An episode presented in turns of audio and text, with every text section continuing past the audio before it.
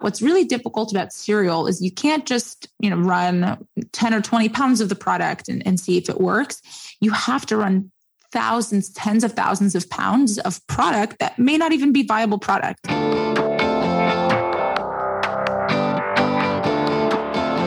Hey, my name is Felix Thea. I'm the host of Shopify Masters, a weekly podcast powered by Shopify, the easiest way to sell online, in person, and anywhere in between. Each week, we invite entrepreneurs like you to share what they've learned growing successful e commerce businesses. In this episode, you'll learn how to decide what to change and what to keep when you're innovating on an existing product, how this company was able to get into Sprouts, Whole Foods, and Wegmans so early in their business, and the most important changes they made to their website to make purchasing frictionless. Before our show, I wanted to let you know about Shopify Inbox. It's a brand new free sales channel you can set up right now in your admin. With Inbox, you can manage all the customer conversations from your store and social media in one place. Plus, chat anywhere, anytime using the mobile app or on the web. Most importantly, Inbox can help you close sales since 70% of Shopify Inbox conversations are with customers making a purchasing decision. Use the power of chat to turn browsers into buyers. For more information, visit shopify.com slash chat. Today I'm joined by Margaret Wishingrad from Three Wishes Cereal. Three Wishes Cereal is a high protein, low sugar, grain free breakfast cereal that tastes like the cereals of your childhood, made with modern day clean ingredients, and was started in 2019 and based out of Westchester, New York, and is a seven figure business. Welcome, Margaret. Thanks for having me, Felix. Yeah, so this all began because you are a mother and you just weren't happy with the um, the choices, the cereal choices for for your son. So tell us more about that that moment of realization that then led to to this this business idea. Yeah, so now my now four year old, but when he was six months old, one of the things, and this could have been me as a parent, but you know, you you raise this new little human and you start to consider every little thing you put in their bodies. Um, and one of the things when it came time to pincer skills and start to develop his own self-feeding skills, a recommendation was cereal. And it was one of those like light bulb aha moments where I'm like, oh my God, I haven't had cereal in the longest time. What does this category look like? Why am I not consuming it? Is there anything I could feed my kid? Um, and apparently I wasn't alone. Uh, it felt like a lot of people have departed the category because it was mainly the same sugary cereals I grew up knowing as a kid, which wasn't all that great. And so it really um, helped us identify that great this is a great opportunity to create a product for my family for myself for my kid and everyone in between. And we spoke to a ton of people to to see does that same problem happen in your family? And is this a solution you're looking for? And so that was kind of what kick started the idea in our minds of hey, it's the right time to create a product like a healthy, clean cereal. Yeah. And what's your background? Because I think a lot of people will encounter a problem and think about, okay, let me solve this. Let me look for a solution. And then maybe they can't find anything. Let me try to solve this for myself. And then if they, they can, great. If they can't, they just kind of, you know, find a way around it. Um, but what led you to say, let me create a, a product, a business around this? Yeah, I don't know if I had any business doing it, honestly. We come from the service side. So my husband and I have an ad agency here in New York called Big Eyed Wish. And we've had the amazing, amazing fortune of working with clients like AT&T, Pepsi, Nestle, Diageo. And then we've worked with some smaller clients that would come to us with an innovation. They had no name, no packaging, um, and, and just wonderful, brilliant innovation. And the biggest joy for us was the ability to help with that client to help create what that brand looked like, what that brand um, spoke like, what stores it would be, and how it, you know, how it executed in stores. And that was a lot, a lot of fun. And we really enjoyed that brand building part of any brand. And so naturally, when we had our own idea, made a million phone calls to figure out how do you make cereal once you make it how do you get into stores um, so we really surrounded ourselves with wonderful mentors and we were able to learn from our clients as our mentors as well to to figure out you know how we went about going from service to product yeah, and this this this again this approach of not knowing the the complete path, not knowing all the answers, but you made a lot of phone calls. You kind of hunted down the, the answers. Talk to us about that. Like, what was the process of of wanting this business, wanting this product to exist, and then not having the the skill sets or expertise on on the product development? Like, what was involved in learning all of the the, the facets of creating a cereal? Yeah. So it initially starts with okay, let me first validate that I'm actually creating a solution for an actually existing problem. So once we got that out of the way and realized, okay, a lot of people departed because it's either not enough protein for a meal like breakfast, it's too much sugar for a meal like breakfast, or just downright the ingredients that cereal was made of, which is really not great for you and super nutrient deficient. Once that was identified, we then thought about, okay, how do you go about creating a cereal? Unfortunately, cereal is not one of those things that you can throw on a KitchenAid attachment and crank out in your own kitchen. It is super, super technical, requires a lot of food science and knowledge. And so we started to call a ton of our other friends that are in the food industry that may have CPG, food CPG products out there. And we started to figure out, okay, how do we find a food scientist? How do we find a food scientist that then specializes in this type of product that then potentially specializes in products without um, without grains and how do we figure out how to recreate that same cereal experience that people know and love for such a long time so it took a lot of um, phone calls that led to phone call. It was one of the 10 people know 10 people that know 10 people. And we were so lucky that the natural food world is such an open and warm environment where everyone's just like willing to help because you're all going after a great similar mission, which is create clean, better for you food that we can all feed each other in the world. And so, um, really wonderful community. And, and we were able to eventually land on developing our product, which took two years. Okay, it took took two years. So there are lots of iterations through that through the product. Yeah, talk us about talk us about that. Like, how do you iterate on a, a food product? What are you looking for? Like, how, what kind of changes are important to to make? What what kind of changes did you find were important to make along the way? Yeah, something that was really important to me was so the things we changed about the product was the nutritional portion of the actual panel and what the product's made of. The things we wanted to keep the same were the familiarity of the shape, the familiarity of the flavors the, the way that it was sold, right? Cereal box. And so um, it took a ton of iterations to really land on a grain free product that had a grain like experience. And so with that, what's really difficult about cereal is you can't just, you know, run 10 or 20 pounds of the product and, and see if it works. You have to run thousands, tens of thousands of pounds of product that may not even be viable product. Um, so it would really, you know, we would basically create the product, um, then take it back to our friends, family. Literally, Ian would sit in a coffee shop sometimes and we'd talk about it, and people would walk by and look at it, and we'd be like, "Taste this. What do you think of this?" And so we would, we would, anyone and everyone, um, basically tried all of the versions we were creating before we launched, and so it was really helpful to get all those little bits of feedback to understand what are the the things that are missing, whether it's a taste or a crunch experience, and what are the the levers we can pull on the production side to make those things a reality. And so, um, yeah, and that's what takes years. It's between the line time and ordering ingredients and, and, testing these things and getting the feedback and consolidating it. And so that it, it really took so much longer than we'd hoped that it would take. Yeah, you know, one, one thing that I picked up on there was around how you were purposeful about keeping certain things familiar. You mentioned the shape, the packaging.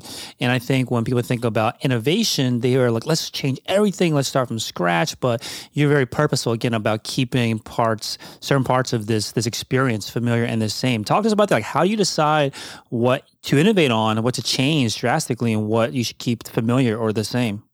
Yeah, the one learning we have from uh, being in, in the brand side of the business is consumer education is a very expensive proposition. And so the more that you need to convince someone and tell someone, the more time it's going to take, the more costly it's going to be. And I think what we realized was the thing that people uh, started to not love about cereal wasn't that it was in a box or its shape or its flavors. They loved all of those things. Those are the little nostalgic, childlike things they enjoyed.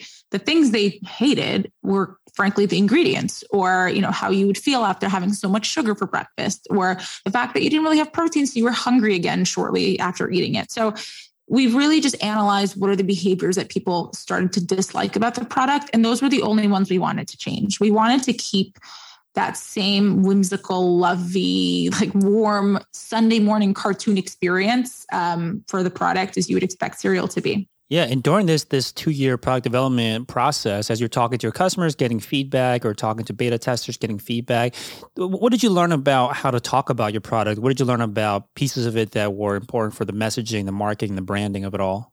Yeah. And by the way, that was the hardest part for us. We were our own worst enemy because we're so close to our own packaging and we developed that in house as well. Um, and what the one thing I always tell people is you have one message, right? Consumers don't have that much of an attention span. You nail one thing and, and communicate one thing as to why they should buy your product. And the thing that was really important to my product was there were three things.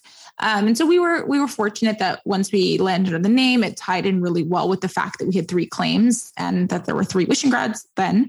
Um, but to, to that extent, we really just would test it. We would mock up you know, 10, 20 versions of the packaging with the language changing all over the place, claims in different places, um, things in different colors, call outs just in a million different ways.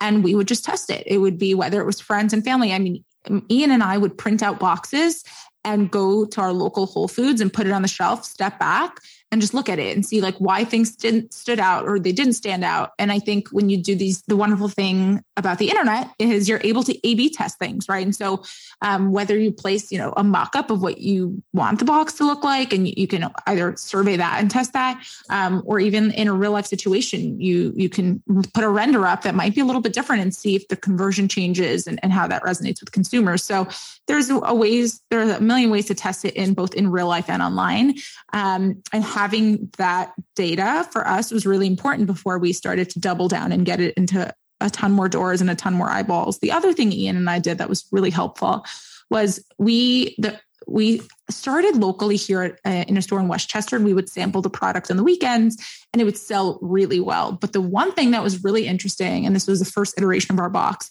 people would ask us questions because the box would be on the demo table and they would ask us questions like, oh, is it gluten free? And I'm like, well, of course, the gluten free stamp, the, the certification's right there. It's so interesting that someone didn't see it. And that made us realize, okay, maybe it's not clear. Maybe we should clarify it on the box additionally.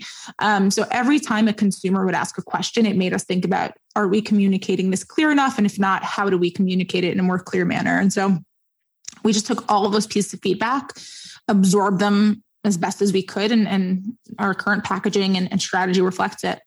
Yeah, and I, I think the uh, first of all, I think that's a great approach of just getting people getting this in front of people in person, right? You sound, sound like you got lots of great feedback and just uh, almost conversations that just wouldn't appear any other ways than to, to just sample it in person. Now, I, I think it could get overwhelming too, where it's like a fire hose of feedback. What was your your pro? You kind of alluded to this that you, you tried to kind of, um, uh, I guess, uh, distill the information that you're getting into, into something more tangible or looking for certain patterns.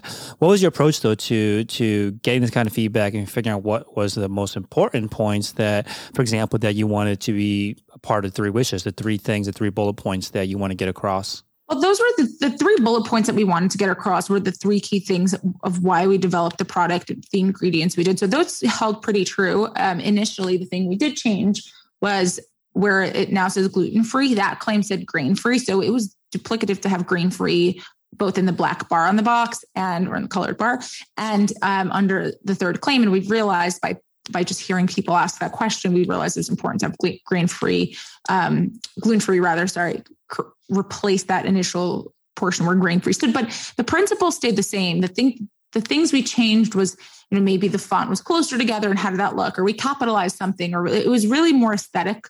Um, we were pretty lucky that our claims resonated with the consumers once we tested it in person. But we did a lot of testing in house internally before with what three claims stood out. How did we stylize them then? Um, and so it was just the research of what led to the product led to those claims, and then the optimization led from the consumers.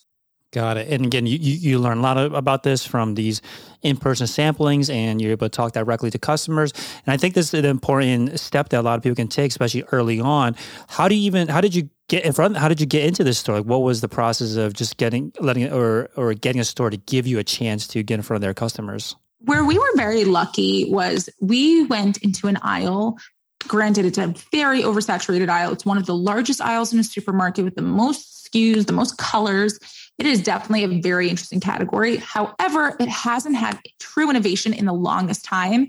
And I think that's where we stood out, um, bringing a product that was grain free. And grain free is a big thing, um, especially for certain diets, and, and it's a growing trend. But on top of being grain free, our taste with our ingredients was something that really impressed buyers. So we were very lucky that anytime um, we would present the product, it was really, it had great reception. So that was one thing.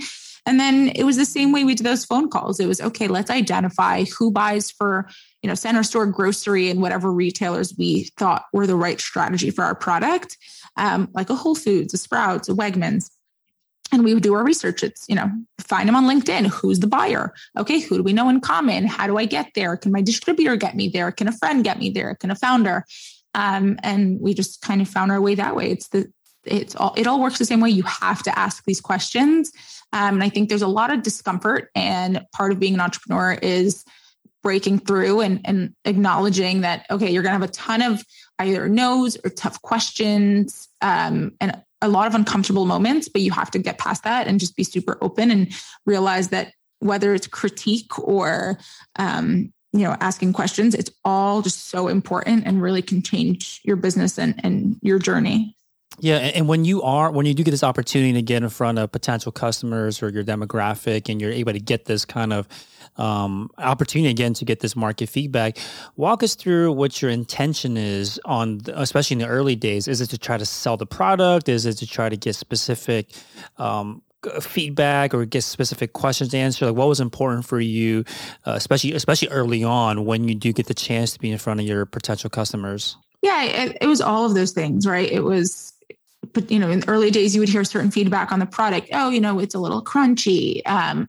and that made us work really hard on softening it over time. Like if you tried our product from launch to today, um, I know it drastically improved because I, I've watched the tweaks and the changes over time. And we started with a terrific product and we're really proud of how far it's gotten.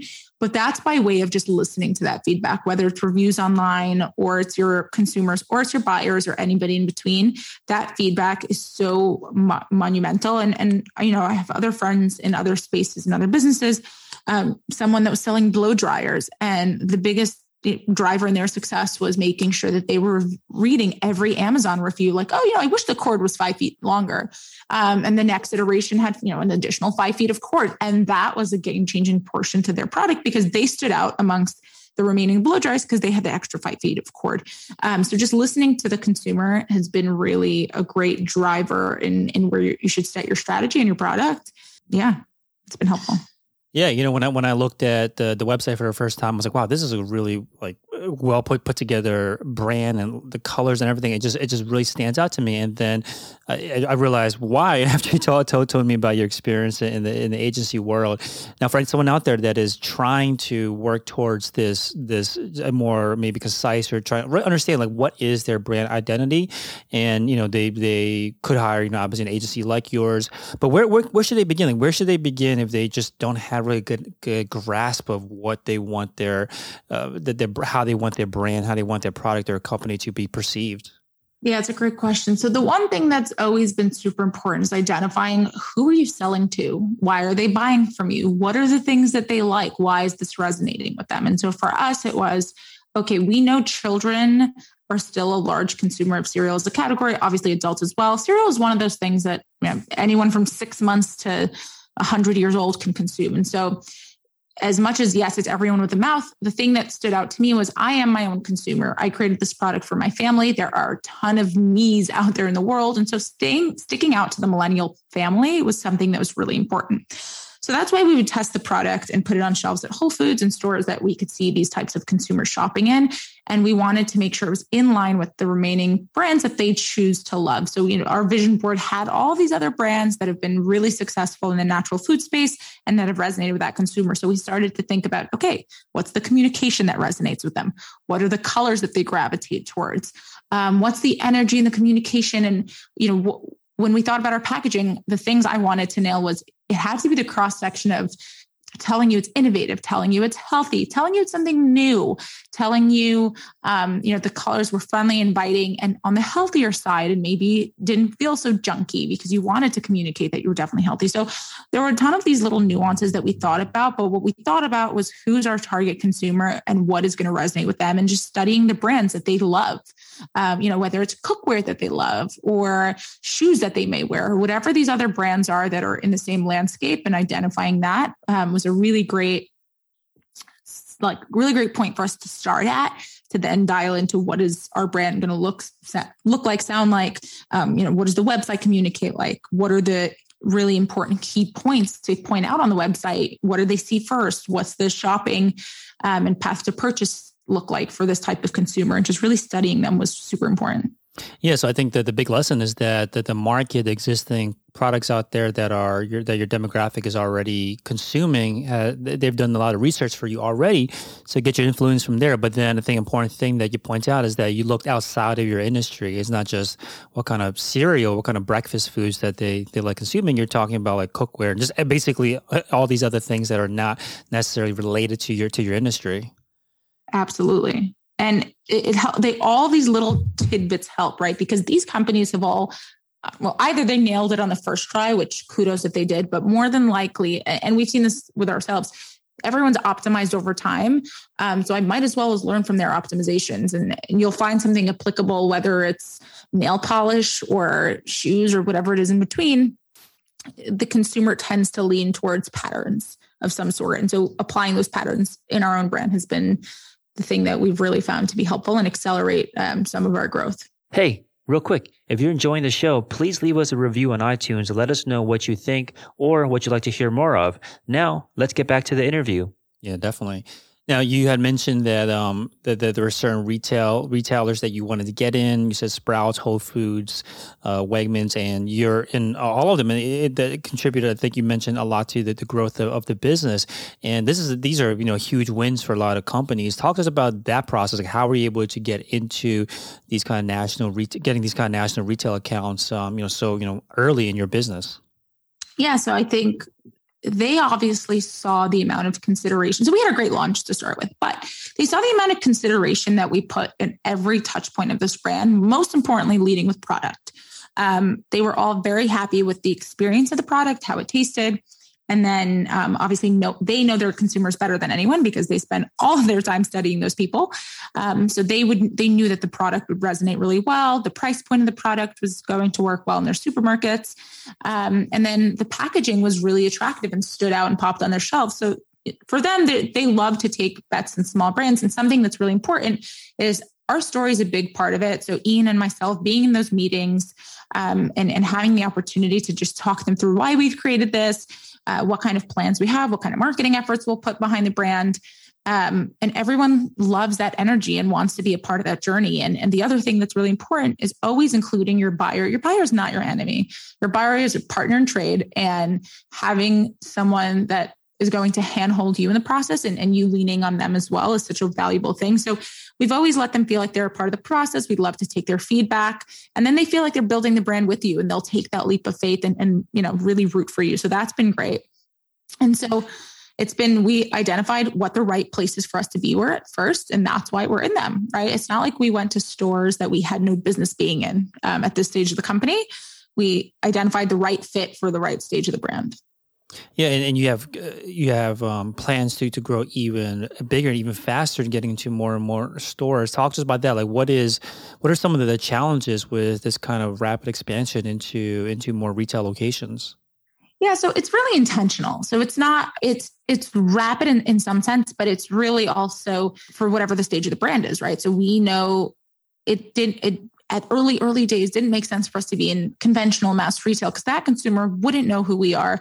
They may, you know, we, we didn't work on targeting that consumer. I think eventually we start to trickle down and fall into that bucket of those consumers knowing us at some point. But we really chose to focus on the natural channel, the sprouts, the Whole Foods. Um, and that was really helpful because you're building a really strong community and we call it your it's your, it's your it's your tribe right? Your people that follow the brand and they'll buy it at whatever stores you're in. And, and they really become lovers and advocates for the brand.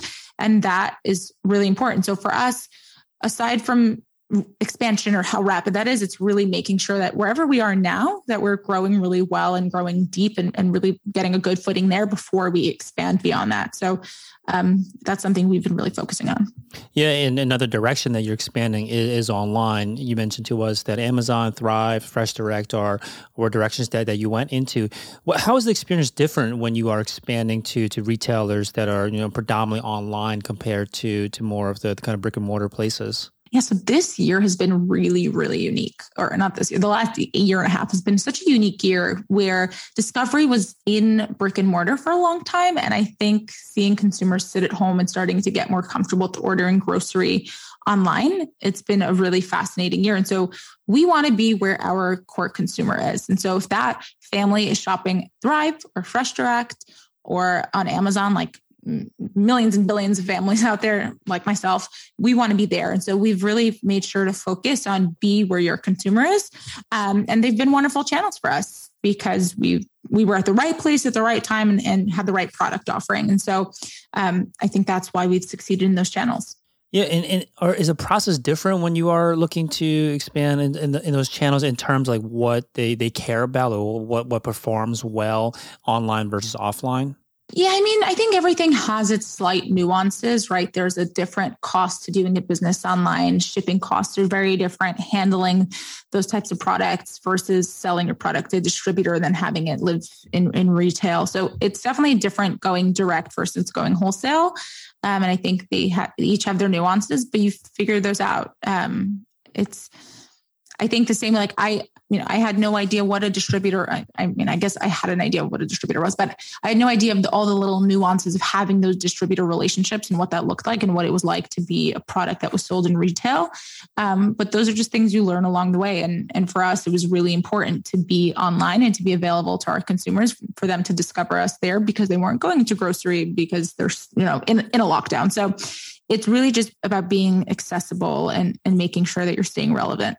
Yeah, and I think you also mentioned around things like grocery delivery, like Instacart. How much of that is in your control versus something that that you know the whole the, the retail accounts are handling? Yeah, Instacart's a really fascinating one. It's definitely a platform um, that's still super early, and the quarantine obviously um, just fast tracked Instacart as, as a company in my mind.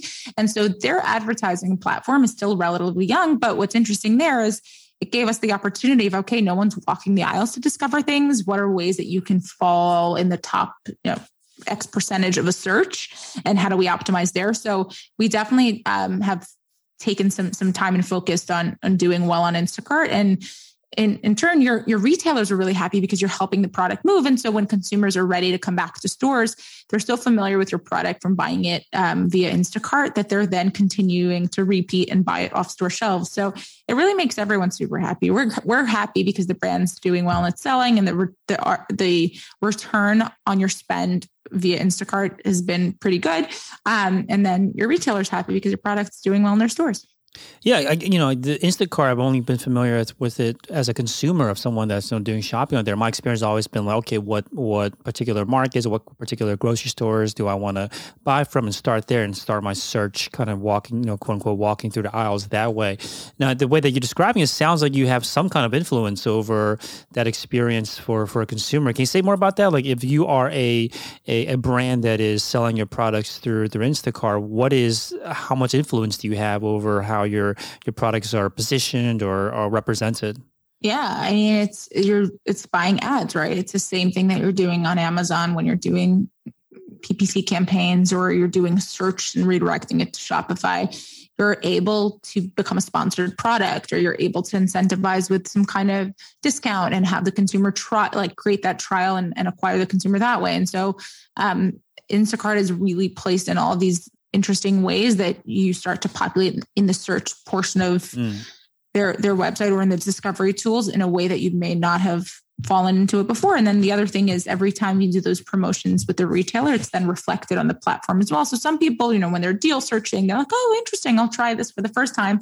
And then they fall in love with the product and they continue to purchase it as a repeat consumer, not on discount. So, um, ton of different ways. But Instacart's been a really uh, fascinating one because it's so still so early in in the platform um, on the ad buying side. So it's been great. Yeah, and the more we talk about this, the more I realize like you really do have a omni-channel approach to to distributing and also getting the word out about about your products. I want to talk a little bit about this. Where, how did you decide where to kind of like deploy first? Like whether you're focused on a specific store offline first, a specific store, then going on. Like how do you decide what is that that next step in terms of where what areas you step into next? Yeah, so I think our expertise in advertising has allowed us to have a little bit of knowledge of what the D2C landscape is like and how expensive it is to acquire a consumer and educate them and get them to go from whatever social platform um, or, or media over to your own website to then convert. So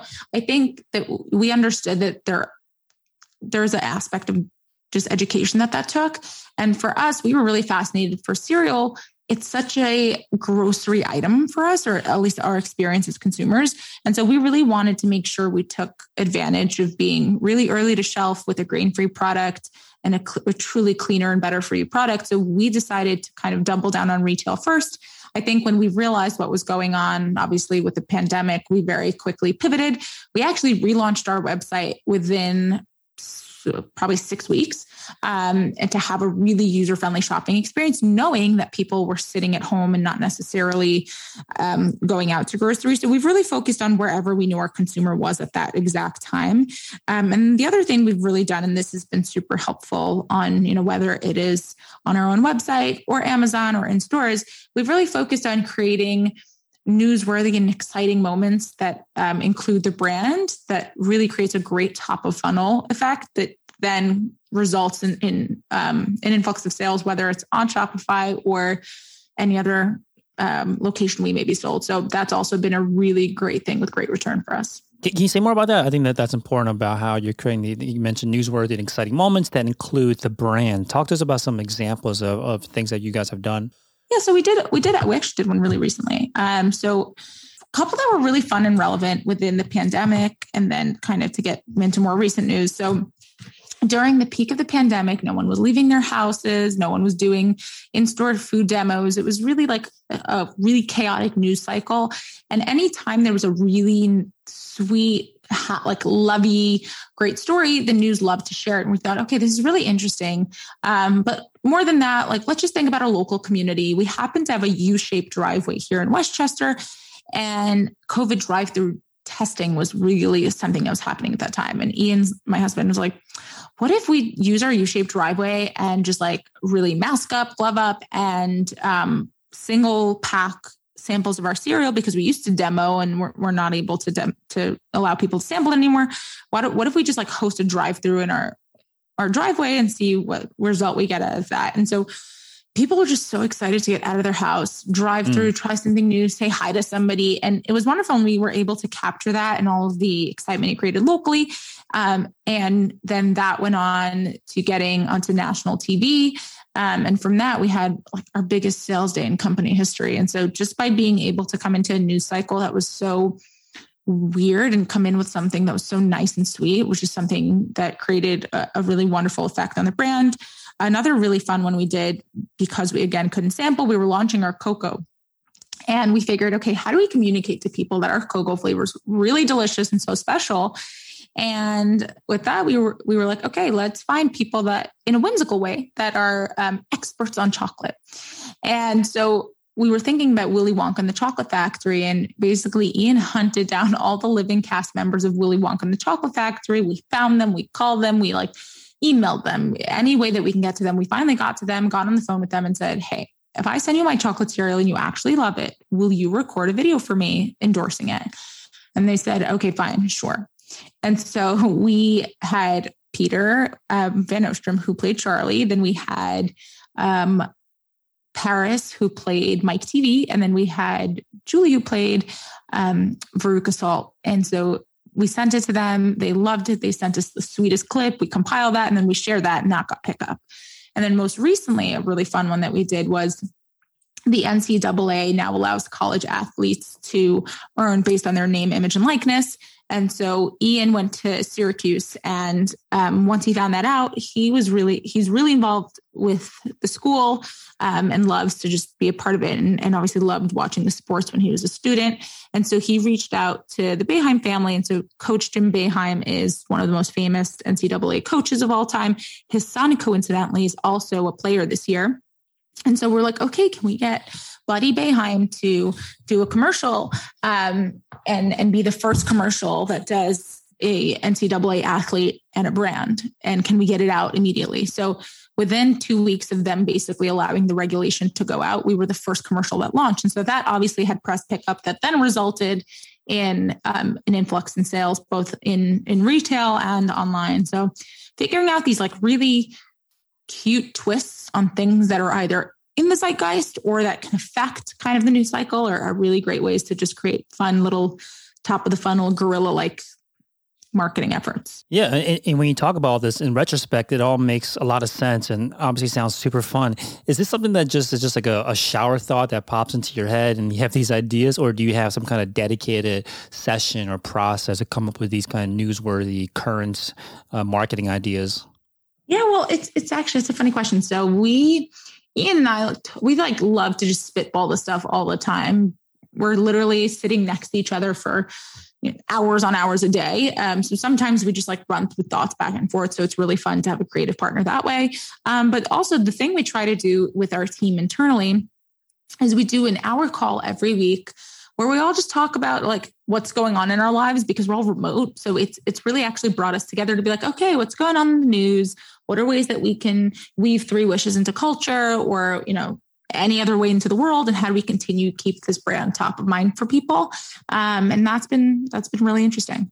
And it, really make, it's a lot of fun. People love to be able to you know whether they're doing supply chain and come up with a great idea or um, any other parts of the business it's fun to just feel like you're a part of a growing brand yeah, and just to kind of give people some context here, have there been like misses where you're like, oh, this would be an awesome idea, and it turns out to you know be a dud, or have they been all pretty successful? Um, yeah, I mean, it's so funny. I don't even think about the duds anymore. In the moment, you're like, uh, that was a flop. And then it's so you have to, and this is the only way you're going to be able to succeed. And I think I compare it to oh, every time I talk to Ian about this, we compare it to things like golf, right? If you get into your own head, the remaining portion of your, of your game is just going to flop because you're like you're over it. You you allow that one bad hole to turn into just like you not performing as well. So having the ability to kind of forget about those things and just brush them to the back um, and continue just thinking about all of the wins and moving forward that way is the only way that you're going to make it through this roller coaster of a journey. So you forget about the duds. But yeah, every day there's a fire drill every single day. This truck didn't show up. This isn't where it should be. This is costing more than it should, but you just have to figure it out. Yeah. And you know, one, one thing you had mentioned too was was about how quickly you had to relaunch the website. You said it was six weeks or something like that to turn all around. Well, what changes did you make during that process? I think that a lot of people are always thinking about how can I improve that experience for my my customers. You mentioned you had mentioned that the the one of the uh, one of the main goals of that relaunch was to make it maybe less uh, less friction for a consumer to buy your product. Talk to us about the changes that that you as a team wanted to make. Yeah, that was actually that was exactly it. So um, when we launched the website at the same time that the brand launched for us, the focus was like, how do we just bring in some story about Ian and Margaret? Maybe that should be front and center. And then I think having a couple months of just like, okay, maybe that's not con- like thinking one, looking at other websites um, and seeing how are they creating the shopping experience and, and getting you to convert, taking all those learnings, kind of combining that, and then thinking about, okay, what are we doing and maybe what's not working, um, really allowed us to plan out a really great, solid wireframe of like, okay, the first page should have we should have a shop button above the fold. We should make sure it's the easiest from you type our website because you if you typed in our website your intentions are to potentially purchase and you're highly likely to convert. So we should make it really easy for you to shop immediately. Um, so homepage will always allow you to shop above the fold. Um, and then what are these like interesting cute either pieces of content whether it's educational or imagery or um, copy, just any way that we can make someone have some take takeaway about the brand, like whether it makes them feel warm and fuzzy or they think it's funny or whatever it is. Um, and so continuing to do that has been the really focusing on what does the consumer want to see, how do we want to make them feel, and and just implementing all that. Mm. And are there specific apps that you use these days to help the or keep the business running? Yeah, um, there are so many plugins, but the one that I've actually recently liked um, has been Route. And so when I got a cold email about the the plugin, I was like, oh yeah, this sounds whatever, who cares? But it's been fascinating. The consumer chooses, and I, what I learned was there were actually more consumers than I realized that wanted to use Route and protect their packages than I would have guessed. I mean, it's great because they're paying, they're protecting their package. There's no skin off my back. So if anything happens, it's immediately replaced, covered by route insurance. And so that one's actually been really fascinating and, and I'm glad we have it. Uh, how did you know that that was something that consumers would want? If you you mentioned that you weren't you, weren't interested at, first. It wasn't until you added it that you saw that a lot of customers of yours wanted it. How did you? What made you like give it a shot? It was so easy to do. It, it was truly like you just plug it in, and if someone wants to use it, they use it. If they don't, they don't. There's no skin off my back to have it. So I figured, all right, let's give it a shot and see what happens. Um, it's fun to test these things and, and, see how they net out. And to see that so many people were opting in and chose to protect their packages was fascinating. Yeah, yeah, that that's definitely always fun moments where you realize, wow, there's a whole uh, part of a customer that you're just learning about for the first no time. Yeah. Yeah. So one thing you had mentioned to, to us as well was about how important it is, you know, along these lines around how it's important for you guys to to be able to invest in your reputation and the and trust from from your customers, and that in order to become a household uh, brand, a, a, known brand, it's it's got to come from this area of trust. Talk to us about talk to us about that. Like, what are some ways that you have been investing in building the reputation, or building the trust with uh, consumers? Yeah, I think a key thing for us has always been ingredients and making sure that if you turn on the side of our box, our box ingredients are massive font. They're listed out vertically. You just read them. And there's so few of them that I think that transparency with consumers has been wonderful. And we're always happy to talk about the ingredients. We get DMs, you know, why do you choose to use this ingredient versus that ingredient? So that openness and, and, um, transparency of why we chose the things we chose is really, I think, what customers love. And then most importantly, we're real humans. We're a family that built this brand, not some like mega conglomerate corporation. I created a product that I was very excited to share with other parents, other grandparents, with adults, and and knowing that there's a family behind this gives it such a human element, um, and it creates an innate trust. Awesome. So threewishescereal.com is the website. And I'll leave this last question. What has been the biggest lesson that, that you or the team has learned over the last year that has had a, an impact on the direction that you want to take the business moving forward? I don't know if there's one massive lesson. I think it was hundreds of mini lessons. Mm. Um, and overall, I think the most important thing is being open to just listening to criticism. And even if you don't agree with it and you choose not to implement whatever that piece of advice was, taking in those hundreds of bits and figuring out how to optimize has been uh, really wonderful. So being nimble is super key, and I think what allows us to to really stay afloat. Awesome. Thank you so much, Margaret, for your time. Thank you. Thanks for tuning in to another episode of Shopify Masters, the e commerce podcast for ambitious entrepreneurs powered by Shopify.